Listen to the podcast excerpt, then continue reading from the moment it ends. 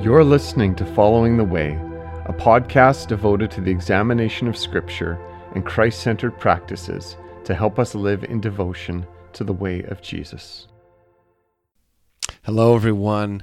It's so good to be together once again and uh, glad that you could join us. We are having an incredible week of weather right now, some beautiful temps, and uh, it's just so encouraging to be able to get outside and, and such a wonderful blessing to experience all that God has given to us. We've been, for the last several podcasts, uh, I've been going through some various accounts of the Gospel of John, and I want to go back to that uh, today to John 9. And, you know, John has an incredible way in his Gospels of where a, lot of the other Gospel writers, where they provide a lot of details um, of many events, but there's more of a wide angle sort of perspective. Whereas John, uh, he doesn't have nearly as much, many accounts in his gospel, but the ones that he does have have so much detail as to what happened. And so, John 9 is an entire chapter dedicated to this one encounter that Jesus has. And it says at the beginning of John 9 that as him and his disciples were passing by, they were on the road, they saw a man born uh, blind from birth. And the disciples asked Jesus, they say, Was it this man or his parents who sinned so that he was born blind? And Jesus answers them. He says, It wasn't that this man sinned, it wasn't that his parents sinned, it was so that the works of God might be displayed in him. Now, just some context for us. Why would the disciples ask a question like this? And it was because the rabbis of the day, they taught that if someone had an illness or uh, was sick, or had been born sick or with a deformity or born blind, it was because of sin, either in themselves or in their parents. And that's why they had these conditions. And so the disciples, we don't, and we, we never really get uh, an idea of what their intentions were. They were asking a question, but they obviously, they wanted to know. And Jesus says, actually, it's neither, which would have really, really shaken the disciples. They would have went, oh, hold on a second, you're you're not that that's not what everyone else says. And I also find it interesting that you know where there's so many accounts of people pursuing Jesus and coming after him and being desperate and full of desperation for healing.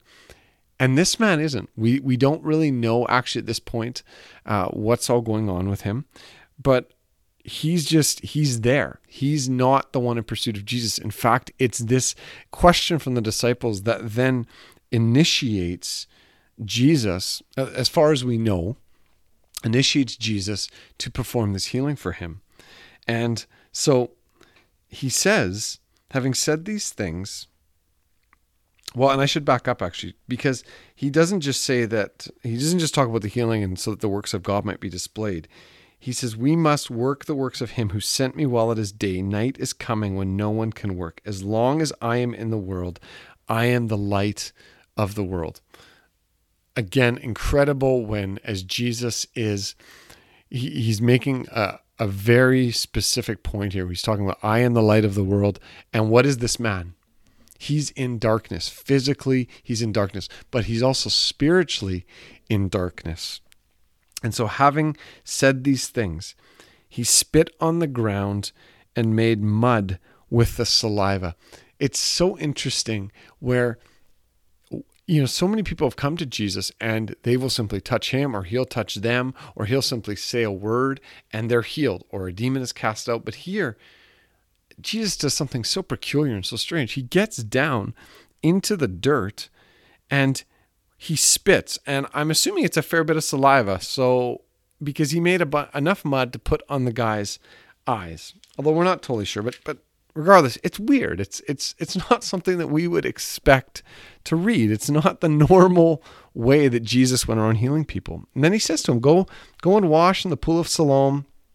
And so it says that this man went and washed and came back seeing. And the neighbors then, and those who had seen him as a beggar, so now we learn that he was a beggar, were saying, Is this not the man who used to sit and beg? And some said, Yeah, it is he. And then others said, No, no, it's not, but but it's he is like him. So again, there there was a there was enough of a change that some were saying, Yeah, yeah, no, that's this guy, and he and others were like, No, it can't be him, because look what's happened. And in the midst of it, the guy who's healed, he's saying, I am the man. And so they They said to him, Well, then how, how were your eyes opened? And he said, Well, the man called Jesus made mud. He had put it on my eyes, anointed my eyes, and said to me, Go and wash in the pool of Siloam. And I went and received my sight. That's it. Simple as that. And they said to him, Okay, so where is he? And he's like, I, I don't know. And so obviously this was this was I mean, this is an amazing event. It is an amazing event. And so they brought to the Pharisee, they brought this man to the Pharisees who had been blind. Now, maybe one of the reasons they brought him to the Pharisees is it says, Now it was a Sabbath day when Jesus made the mud and opened his eyes. Uh oh, like big, big mistake. Jesus, he had a habit of doing this where he would heal people on the Sabbath. Big no no with the Jews. You don't heal on the Sabbath because if you're healing on the Sabbath, that's work and therefore you're, you're sinning. But he healed the guy. So, how does that work? And so that's the Pharisees are going, Well, how did you receive your sight? And so he tells them what happened. And some of the Pharisees, they say, No, this man's not from God because he didn't keep the Sabbath. And others said, Well, how, how can a man who's a sinner do such signs? And so then there's division among them. There's division among the people. There's division among the Jewish, the religious leaders. And they say to the man, Well, what do you, what do you say about him? Who do you say that he is? And he says, Well, he's a prophet. Which, again, so now we know that this man, he's been healed by Jesus, but he doesn't see Jesus in the fullness of who he actually is. He's like, Yeah, he's a good dude, does good things. He healed me. He's a prophet. That's, I mean, that's, that's great.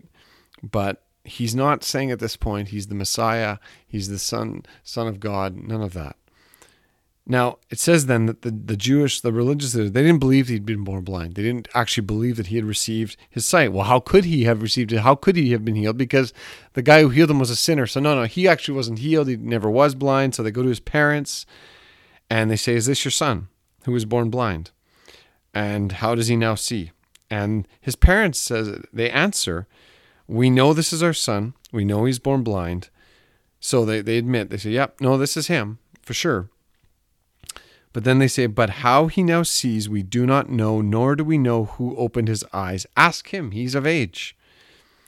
He will speak for himself. And then it says in verse 22, in brackets, John is explaining the context of what's going on. He says, His parents said these things because they feared the Jews, for the Jews had already agreed that if anyone should testify, sorry, if anyone should confess Jesus to be the Christ, he was to be put out of the synagogue. Therefore, his parents said, He's of age, ask him. So, do we see what's going on here? His parents know what happened. They know that it was Jesus. They know they know who did it. They don't want to admit it because it will affect their place in society. It will affect who they are in the community. They'll be put out of the synagogue, which the life revolved around the synagogue. It revolved around being in good standing with the religious leaders of the day. And they would have become outcasts. They would have become, oh, the, those people who, who, oh, they believe in, oh, yeah, did you hear? It's that sort of thing that's going on. And so what we see here is clearly there's a differentiation between when the man who was healed was brought to the religious leaders.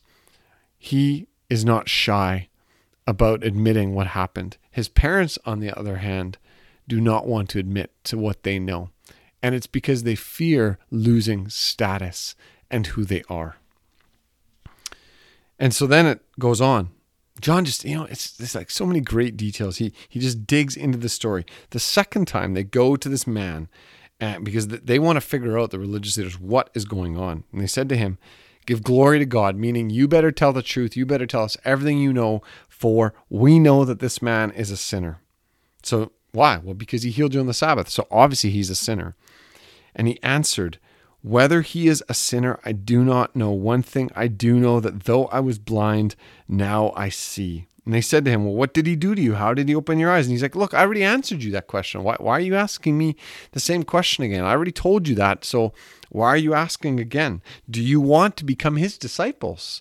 And so we can see now that the blind man, he's actually he's going on the offensive with the religious leaders. There, there's just there's no timidity in him declaring what Jesus has done. And then they get into this argument where the, religious leaders say, Oh, are you his disciple? We're disciples of Moses. And goes back and forth. And then the man even, he then he even doubles down and he says, This is amazing. You don't know where he comes from, and yet he opened my eyes. We know that God does not listen to sinners, but if anyone is a worshiper of God and does his will, God listens to him. Never since the world began has it been heard that anyone opened the eyes of a man born blind. If this man were not from God, he could do nothing. So the blind man is saying, Look, you're saying he didn't do this. You're saying, how could he? He's a sinner. But we know that he did this, and therefore it doesn't add up what you're saying. And confronted with the questions that needed to be asked, these were the questions that needed to be put before them. And it was because of the boldness of this man. The religious leaders say they, they resort to utter judgment. They say, You were born in utter sin, and you would teach us and they cast him out. They were basically saying, We know who you are. We know who you've always been. You're a beggar who was born blind. How dare you, you know, bring up this to us? How dare you speak the truth and expose us? You're out. And it says in verse 35, and this is just so incredible Jesus heard that they had cast him out. Now, it doesn't say this, but I, you know, we knowing the character of Jesus, Jesus, he cared for this man. He'd healed him, and he, and he cared for him. And having found him, he said, Do you believe in the Son of Man? And he answered, And who is he, sir, that I may believe in him? And so the way that, that we, we read this in the text, it's not that he's doubting what Jesus is saying. I think he's actually asking an honest question that is full of seeking and desire. And Jesus said to him, you have seen him, and it is he who is speaking to you. And he said, The man said, Lord, I believe. And he worshiped him. And so we see now there's been an incredible change that has happened in this man through this encounter where initially he wasn't even seeking Jesus. He was sitting on the roadside when Jesus reaches out to him. He goes to then, midway through the, the account, saying, He's a prophet, he's a good dude to now, no, you're the Messiah. You are the Son of God. You are you are him and he worships him. He actually surrenders and worships him. Worships him, which is is just it's a profound progression what happens here with this man. And what we see is that his willingness to be identified with Jesus was the catalyst for Jesus revealing more of himself to him. When we pursue Jesus, when we stand for Jesus, we can be certain that Jesus will reveal more of himself to us. It's amazing. It's a, it's incredible what Jesus does to him here. And so this is where we see this question of how are we going to testify to Jesus in our lives? Is it going to be with the boldness of this man, or is it going to be with the timidity of his parents who didn't want to admit what they knew for fear of how it would impact the comfort of their lives? You know, and I, I find it interesting when I think about this when they the disciples asked Jesus, you know, who sinned? Was it this man or his parents that he was born blind? The truth is that when we talk about sin and when we talk about Jesus coming in as the light of the world, and now this man sees all of us, we are all with sin. None of us are without sin, the Bible says. And yet, Jesus, without sin, identified with us, us, died for us, gave himself up for us in order that we might know him and have fellowship with his Father in heaven. And so, it's a thought provoking and challenging reminder to us of, in light of that, in light of this man, and in light of what Jesus has done for us, because none of us are without sin when it comes to our spiritual condition. How will I testify to what Jesus has done for me in my life? Will I testify with boldness? Will I give an account of who Jesus is and what he's done for me? Or will I be more concerned with my comfort and what my social standing, or any of that stuff where testifying to Jesus could put into question what I have. That's thought provoking and that challenges me. And it's an amazing account here.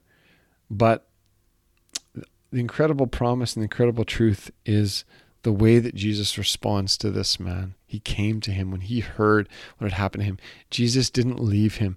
Jesus came and said, he recognized what this man had done. He recognized, and in that, he reveals himself to this man as clearly as he revealed himself to anyone in any of the Gospels. That is who Jesus is. What an amazing, amazing account of our Lord and our Savior. And so may you testify with Jesus today. As you go forth today and this week, may you stand for Jesus and what he has done for you. And may you not in any way be timid, but rather you respond in boldness in light of what Jesus has done. Amen. Be blessed, my friends. We'll see you again.